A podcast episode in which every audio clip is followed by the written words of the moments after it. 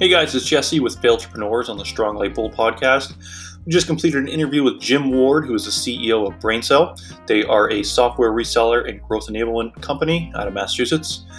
This is uh, awesome, awesome interview, and I'm not just saying that. It there's really good stuff in here that I think you guys can uh, take out of it and apply to your life. So please sit back and enjoy. We're doing here with Failtrepreneurs, uh, I always like to remind the listeners and the person I'm interviewing of this. We are trying to bridge the gap between the person that has dreams, goals, and ambitions to the person that they want to become. And to do that, you have to understand that throughout the process of reaching your dreams and goals, there's going to be setbacks that you're going to have, whether it's financial or relationships. You're going to have, you know, maybe self doubts. You might second guess yourself. With entrepreneurs, we want to be able to relate to the person that we want to be or that we look up to so that we can be motivated to take action because it seems more attainable. So, Jim, um, why don't you kind of introduce yourself and tell you uh, you know, where you're at now on the grand scheme of, um, you know, what you wanted to do with your life. Okay, Jesse. Well, it's nice to talk to you again, Jesse. It's mm-hmm. been a what a few months, some months. Almost a year now. Almost a year. My Almost God, time flies. When you get older, time flies. really flies. You'll see. Um, so today, um, I started the business 26 years ago uh, in 1994. Uh, out of a fourth bedroom, today we are looking around $10 million in revenue. Um, we are a bootstrap company, meaning that I've taken, I've never taken loans or monies from outside sources. I've consistently reinvested into the business, and um, as I, of course you were here for a bit with us, so you know a little bit about our internal workings. But um, uh, the company has evolved quite a bit over those 26 years. Uh, because we're in technology, you either evolve or you die you either grow and evolve or you die. So you have to be on your feet at all times, ready to move. Um, and I would say, you know, I'm the tortoise. And if you know the story about the tortoise and the hare, mm-hmm. you know who won. Um, so there's a lot of folks that, you know, try to make it quick to the top, uh, get rich quick schemes. Uh, I certainly, when I was young, explored those uh, you saw right through them, or I did. I don't think there's any quick way to do this. Um, perhaps you can find luck and ride the Lady of Luck, but it's a uh, you have to be dedicated to mm. uh, working to where you want to be, and you need to have a vision. You need to have dreams. So you mentioned dreams. You know, I'm a big believer in dreams. Oh yeah. So Jim, you mentioned um, the get rich quick scheme. Did you did you say you never dealt with any of those when you were when you were growing up, or did you try them? No, I looked at a few. Um, so if you really want to go backwards to where I started, hmm, yes. maybe that's a good story to come from. Definitely. So I was very fortunate uh, to have grown up in a family that owned a family business. Um, and that business was a New England Manufacturing Company, which was a paint manufacturer. It's a well-known brand. It was known as Terrain Paints. Um, unfortunately, as I came out of college, the company was starting to feel the effects of a lot of changes that took place in ownership. Uh, my father had ownership, but there was a partner involved, and uh, uh, there were issues there uh, with the partnership. Uh, there was an AFL-CIO union, very um, challenging to work with unions. It's an mm. adversarial relationship by its very nature. And of course, being in the paint manufacturing world, we had EPA issues, uh, Superfund sites. Um, so I came in at a time in 19. I graduated in 1981. Jesse, oh my God, can you believe that? 1981.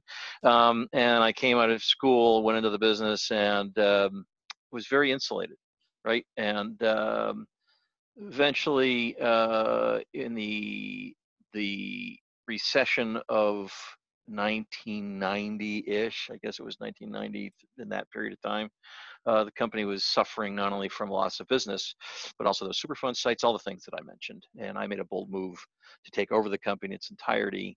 Uh, everything went well. I got rid of the union. I was on my way of getting rid of the partnership, uh, only to have the Department of Environmental Protection come in with their strike force, and the bank would no longer touch the deal. So uh, I literally had to leave the keys on the table. Wow.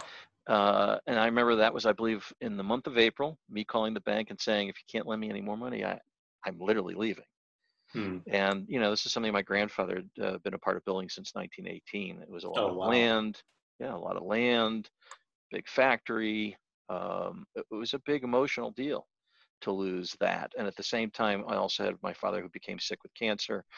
Um, so it's not just always business failures or things that impact you. I had a exactly. child on the way. I had a father dying of cancer, and I was trying to make it work. But ultimately, my father passed away, and um, that's when I made the bold move. The bold move was the only move for me. I didn't want to limp along anymore. It was either make it work for me the way I wanted it to work, or I needed to get out.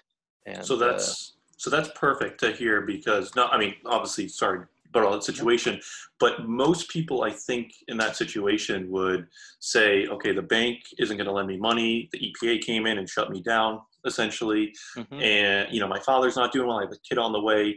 Most people I think would curl up into a ball and you know go get a nine to five that would just be just That's, comfortable enough. So how did you like what went through your mind where you're like, oh. no, I'm not doing that? Well, so that's a great point too. So I had done some preparation in my uh, with positive mental attitude. You mm-hmm. know. I had, I used to listen to Earl Nightingale.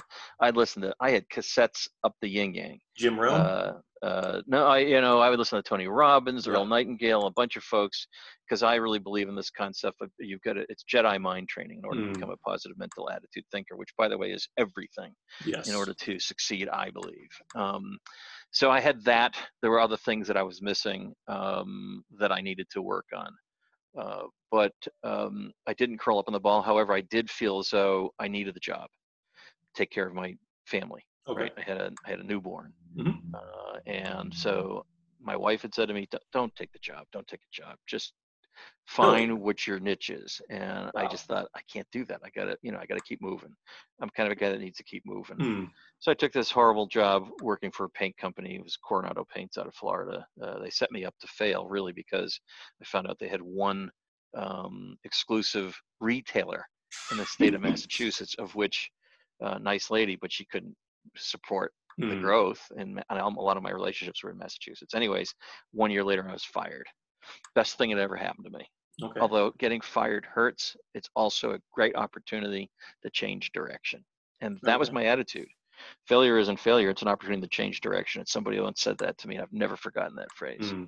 and from there i had and, and and by the way i had been working on a side gig doing some consulting work because during the the paint manufacturing's failures i had hired a consulting firm to help uh, I had a good relationship there. I hired, uh, I had the state of Massachusetts came in to assist, uh, and they started. They asked if I would help turn some companies around. So I had okay. that going on while I was working that job. Hmm. and uh, so I was starting to build some concepts around the things I wanted to do as an entrepreneur. And that's what really launched me uh, finally uh, into, at that time, the company was called Strategic Sales. And I was, um, by the turnaround consultants, that was a, they were really a big turnaround consultant group, uh, asked me if I would go up to Montreal and work up there on a company to help them turn their sales and marketing around. Uh, ultimately, I did. I made very good money. Uh, and uh, interestingly enough, that company fired the turnaround group but kept me. And so I stayed on quite a long time and then came back. And I, during that period of time, I realized that software was where I belonged. Uh, that I had taken on. I used to use software to help companies or myself, and then I simply called one company and said, "Can I resell this stuff?" And it had great margins. And so from there, it just took off. We ended up becoming, you know, globally one of the top resellers for them. Mm-hmm. Uh, and it was like, start focusing on that. So when you were growing up, did you did you ever see yourself as as doing what you're doing now? Yeah, uh, not doing exactly what I was doing now, but I wanted to be in business for myself. Certainly, as I went into the factory, one of the things that I didn't like was I didn't know the business from the bottom up. and that's for the paint company. Yep, Okay. You know, it was a 75, 100 person company, manufacturing facility. You know, I really believe you have to start at the bottom. You got to mm-hmm. know the bottom. You got to know really, I think for me, at least my personality, I needed to understand what it meant to fill a can, what it meant okay. to tint the paint. And I never had all of those opportunities. I did work in the laboratory, but it wasn't ground level enough for me. So on the upside in this situation, I know the business from the bottom up. Okay. Now, um, when we first started talking, you mentioned uh, you bootstrapped. So you, you never took a loan out, you never took any outside sourcing. Was that because of what happened at the paint company, or was that just yep. something that you've always believed in? No, it's the tenants come from my experiences. Okay. So you will develop experiences that you say are good experiences, some are bad. You know, one of the things that occurred from the paint company, I, I had the following tenants. I said, I will never have employees again. I will never take a bank loan out again banks like like insurance companies banks like to provide you a umbrella when it's sunny out and take it away when it's there's rain mm. so i didn't want to be uh, under that gun uh, and feeling out of the control of my own business by having a lender push me around okay it's also i'm also probably for that reason i'm not a good employee because i don't like being pushed around yeah so uh, i have more of a uh, i'm aggressive I'm mm. passionate. I'm emotional. Not all can handle that. Yeah. Uh, right. So, um, so yes. And then I also said I'd never have a partner again. Now, along the way, I broke some of those tenants and had to relearn the lesson. Mm. So um, I took on a partner. He had a little bit more of a technical edge to him, and for that, I'm not sorry. But he ended up um, putting himself in a f- financial position that was precarious to the company, and I had to buy him out. Okay. Then I really made the decision no more partners. Okay. And of course, in order to scale the business, I had to hire employees, uh, and I have a great team today. But I learned how to get a great team. That mm. took that took many many years, decades. Um, so uh, and the money, I just didn't want to be holding. I'm still not beholding to anybody. Mm. Now I know you don't believe in failures, and, and obviously with the podcast, you know we position failures. You know, I'm quoting the word failures. We position them as stepping stones to get us to it's, a learning opportunity right yes so you mentioned you learned from the paint company that you don't like to be um, have your hands tied to the bank you know to a to a funding mm-hmm. source so you know that's a great example of essentially you learned that lesson through again quoting failure and and that that you applied that to your next position. Now when you when you did end up getting though a uh, partner with the software company and it didn't work out did you did you beat yourself up over that for a long time or how did you no. deal with that? No i didn't. Uh, again i don't spend a lot of time uh, kicking myself in the ass although i do kick myself in the ass mm-hmm. but it's one swift kick okay I, I, don't repeatedly kick myself i don't get myself down i don't you know i just don't have that mindset mm-hmm. it just doesn't enter me uh, i'm a pretty happy person from morning till night mm-hmm. so um, and i'm aggressive right i believe action equals results. So what did I do? Uh, I remember getting the call that he had owed money to one of our vendors. I immediately shut him down, uh, told him POs only come from me, and if you don't get a PO from me, you will not get paid.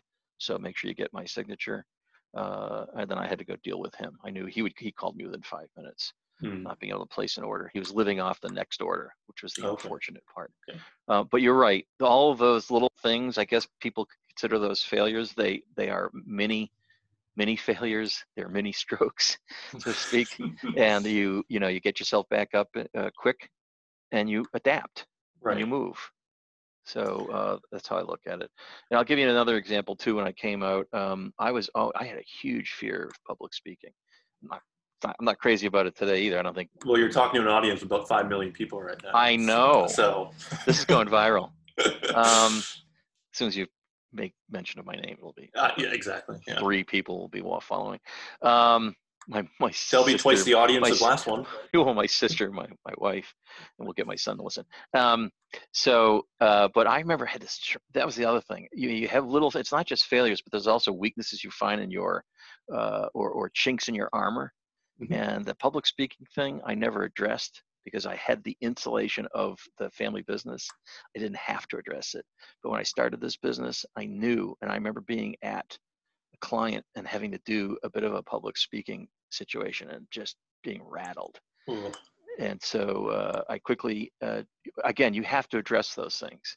And even you have to face fear, You have to move outside your comfort zone, and maybe it's incrementally and insidiously, but keep moving out. Mm. And so I joined Toastmasters uh, to help myself overcome that fear. Um, so, eh, by the way, excellent organization, cheap, cheap, cheap, but you it, the value is so high.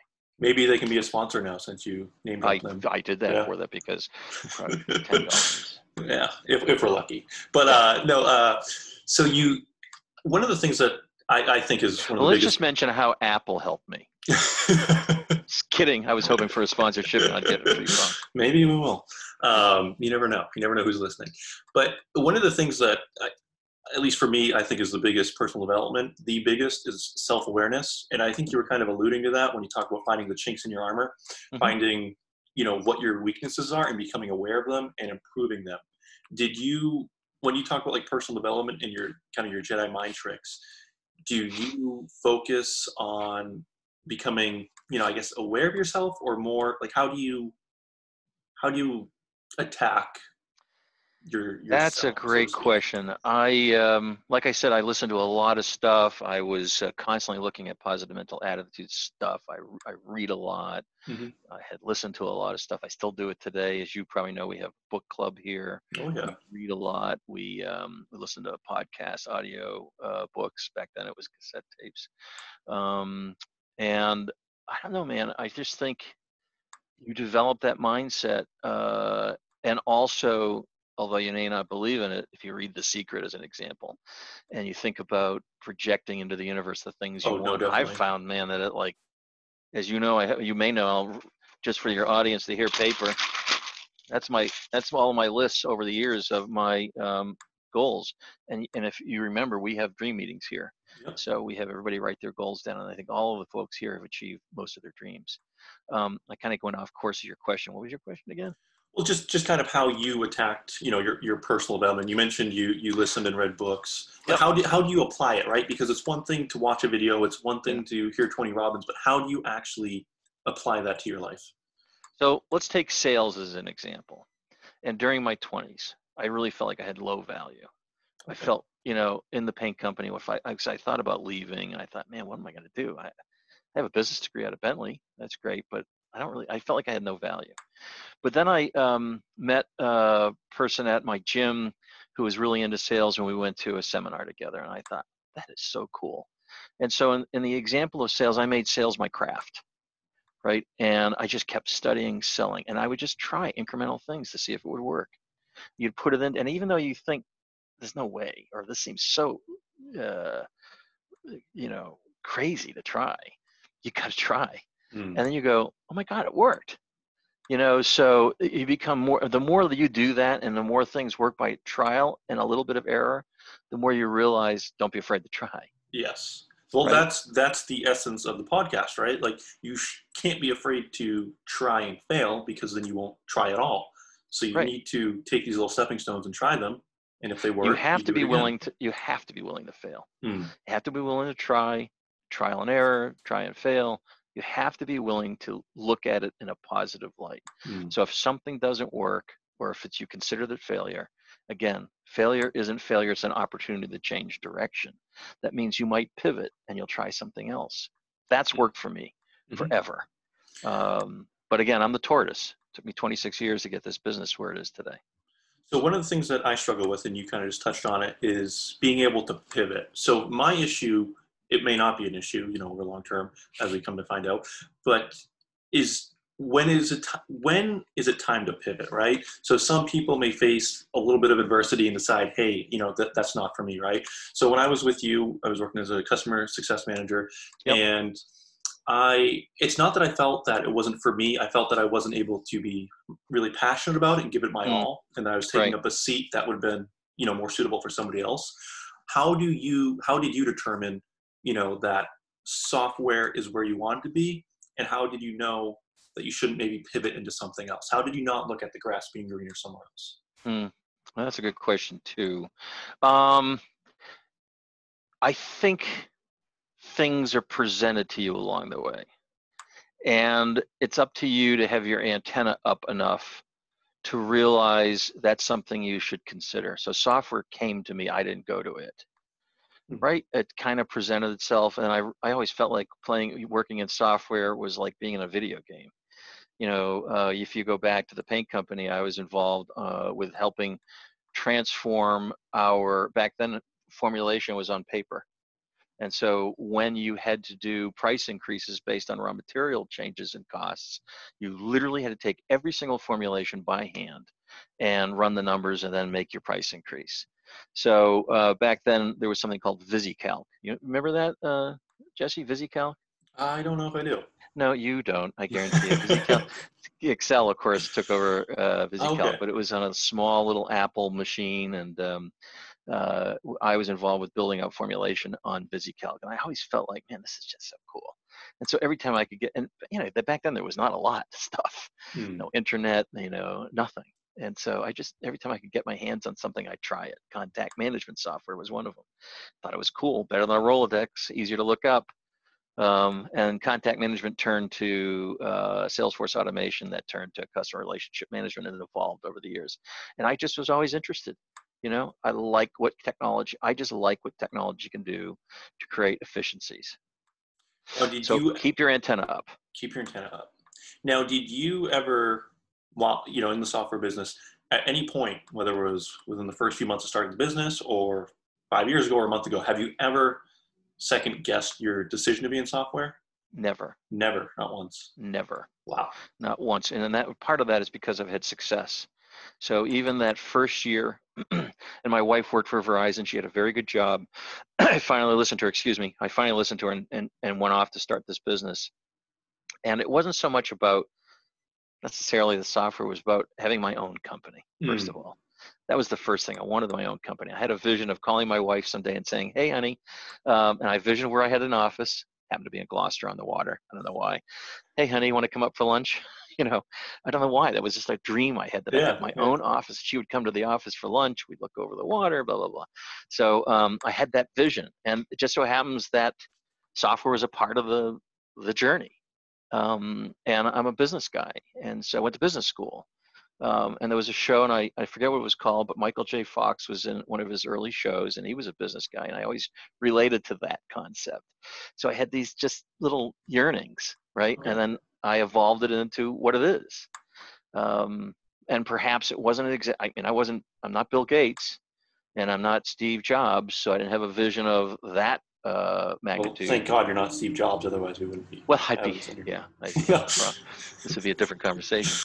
Um, it would be a seance, yeah. wouldn't it? Yeah, like memorial, uh, yeah, in a way. Yeah, right, exactly. Um, and I, anyways, um, so no, I didn't. I, I never did. It was about the. It's more about the challenge of business, and it's really evolved more than just the challenge of selling. It's about now. It's transitioned to really evolving into being a growth enablement company that we really have a noble purpose. I think you remember, mm. maybe remember yep. reading Selling yep. the Noble Purpose. That was a real turning point for me. Now the focus is how do I make companies better by doing business with me? What do my how do my salespeople get involved? And it's not selling; it's about really understanding their businesses. Mm. So it's tremendously evolved for me. The interest level is higher than it ever has been because I'm having oh, okay. real effect on companies. Um, I would like my next vision is to move towards a benchmarking concept where we go into companies and we literally take them from a current state to a future state and benchmark their progress. And it's okay. probably monetized somehow. Um, and it's not going to be for everybody, but to have that kind of satisfaction hmm.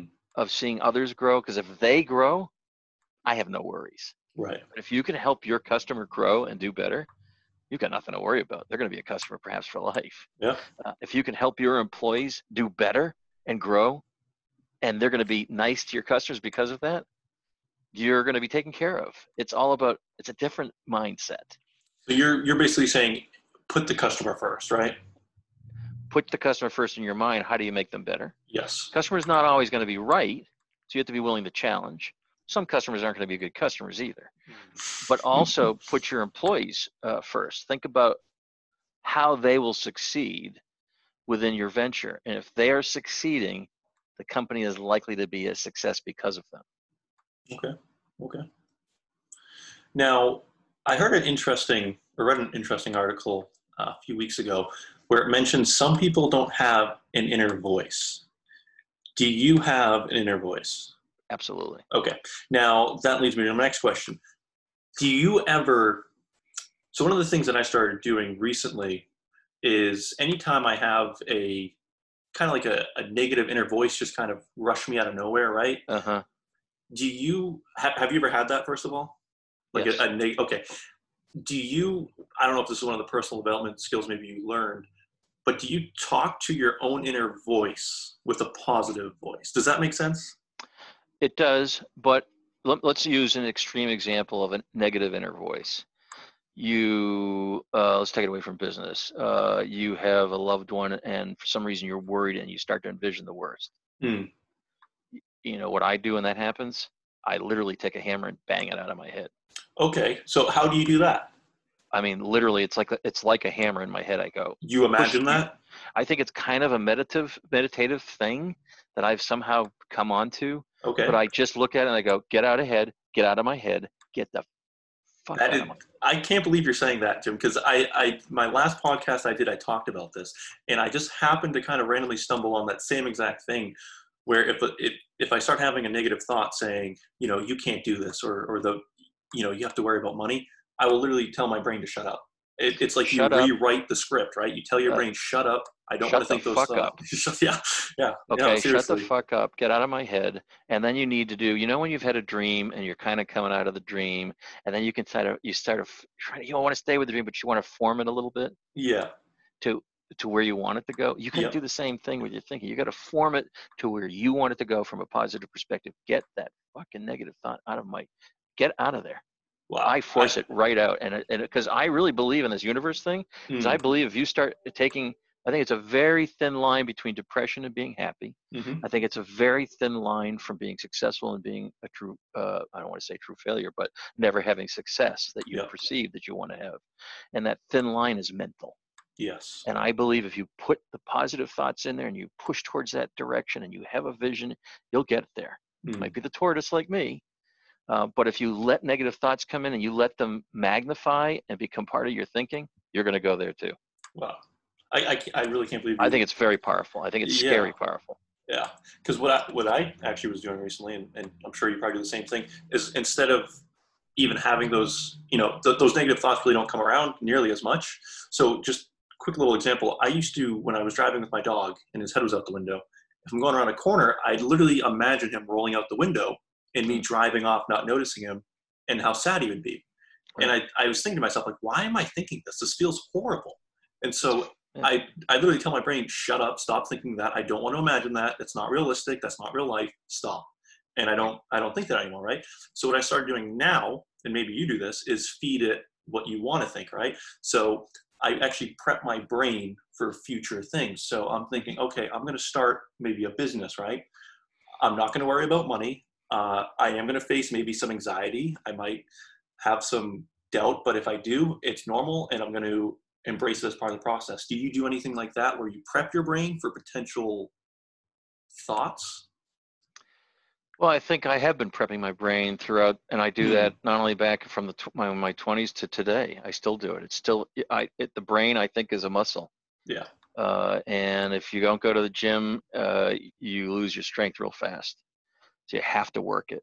Mm-hmm. And mm. it's a consistent, you can't stop. So life will be an ever uh, continuing learning and improvement process. Either get on that train or, you know, be happy with where you're at. I agree, 100%. And, you know, that's another thing I'm going to say to you is uh, be willing to give up what you have in order to get more. I remember that phrase. Mm. With me for, for, has stuck with me forever. I had to give, willing to give up uh, the paint manufacturing company, release it, let it go, let that shit go in order to get more. Mm-hmm. I had to be willing to have less to get there. And trust me, when I walked out, although when I was a kid growing up, you would have seen me as a, maybe a kid with a silver mouth, a silver mouth, a silver spoon in my mouth. That silver spoon was gone. When I walked out of that factory, I had zero. I had wow. zero money. I mean, I had a little bit of money in the bank, but I was never paid enough um, uh, from the company to become wealthy. I didn't inherit any money. Uh, uh, so my other my other thing that I say to all folks: do not count on inheritance. Mm. Um, that that may never happen. Uh, but I inherited nothing, and you know, for me, that was probably the best thing that could have happened to me. So when you when when you people say, um, you know things happen for a reason they they probably do mm. and you have to experience it get through it and uh, uh, the other saying i love is uh, necessity is the mother of invention right so right? If you need you will find a way. Yeah. the creative right. mind will find a way. That's right. You know you mentioned about the inner voice. I'm going to give you a recent example. Please do. Um, I won't be specific, but mm-hmm. this is very specific because I've been working on a program for our company in Phantom Stock and so forth, and um, and then somebody has um, is probably working here who's just so so much of a value, and I can't pay Boston prices, um, but I want to make sure that we have uh, a way for them to, uh, if we were to have an event, that they would catch up uh, in case. Uh, it's kind of this a little too deep let me just say this I swear to God, my father spoke to me. That okay. was an inner voice that came to me. Now, perhaps it was my inner voice based on his uh, ex- his um, experiences Influence. and influences on me growing up. But I came to an answer literally in the bathroom after taking a shower. Wow. And I was like, oh my God, that's the answer that's the answer. And I came in and I couldn't wait to come in. And I don't really care what people think about me if they yeah. think I'm weird, you know. So, you know, the universe spoke to me, my father spoke to me. You know, they can think whatever they want to think. Mm. All I hmm. know is I got the answer. You got the answer. And it, yeah. it, it, was the answer. Wow. Uh, yep. So, so, do you think that you mentioned, you know, that that could definitely have been your father, but you also alluded to it could have been just kind of your experience that you had with him. Could have been. Yeah. So that's and and he happened, it happened, to, and it happened to have to do with life insurance. And who thinks about life insurance anymore? I don't. I don't know. Those but he was a life insurance guy. He believed in was life he? insurance. Yeah, he, he, didn't sell it, but he believed in having okay. it. So I was like, oh my god, that that solves the problem. A life insurance policy. So uh, it was very creative, and uh, yeah. So you got these these little examples. I could tell you a lot of them. Yeah. I remember them all um, because I'm old and gray, but um, but I have a lot of them. Awesome. Well, we'll wrap this up because uh, we're nearing the top of the hour, and I know you're you're busy. Uh, what is the one piece of advice that you would give somebody that is completely afraid of making their goals come true? They have a goal, but they're afraid to take that step. What would your single piece of advice be? Well, I've said a couple of things that sort of lead you there. Mm. Um, so the first thing I might say is, first of all, if you're happy with what you have, then stay there. But if you want more, be willing to give up what you have. So that's the first piece of advice. Okay. Um, then I think it's just being committed to taking the step and jumping and be willing to see positive outcomes to constantly visualize what you know if athletes do it all the time they mm-hmm. visualize the outcome as a positive outcome. Uh, i think that's part of it um, and then you just need to have a work ethic. It, you'd be so shocked by having a work ethic and constantly grinding you don't have to be the smartest guy in the room because i'm certainly not the smartest guy. I was waiting for you to say something like no you are. No but that's okay. Um, i thought joking. it I know. Well, I, I, I felt it. I heard it. Um, uh, no, but you, you know, I'm not the smartest guy in the room. I tell everybody I'm not the smartest guy. I just happen to have a work ethic, and I, I'm constantly thinking, and I'm constantly on. So I think you got to be willing to grind it out. If you grind it out day after day, um, an, an average guy can become a superstar. I say guy, I mean that in the generic sense. Guy, yes. woman, mm-hmm. uh, can be a superstar. Mm-hmm. You just got to grind it out, take the chance and jump, believe. Believe, believe, believe. Put it in the universe. Write down your dreams, and those are not what I. They're not what I call goals. They're intents. So write down an intent. Doesn't have to. You know, a lot of people say write down the steps to the goal. Blah blah. blah. No, just write it down. Look at it every day. Keep it simple. Hmm. You'll get there.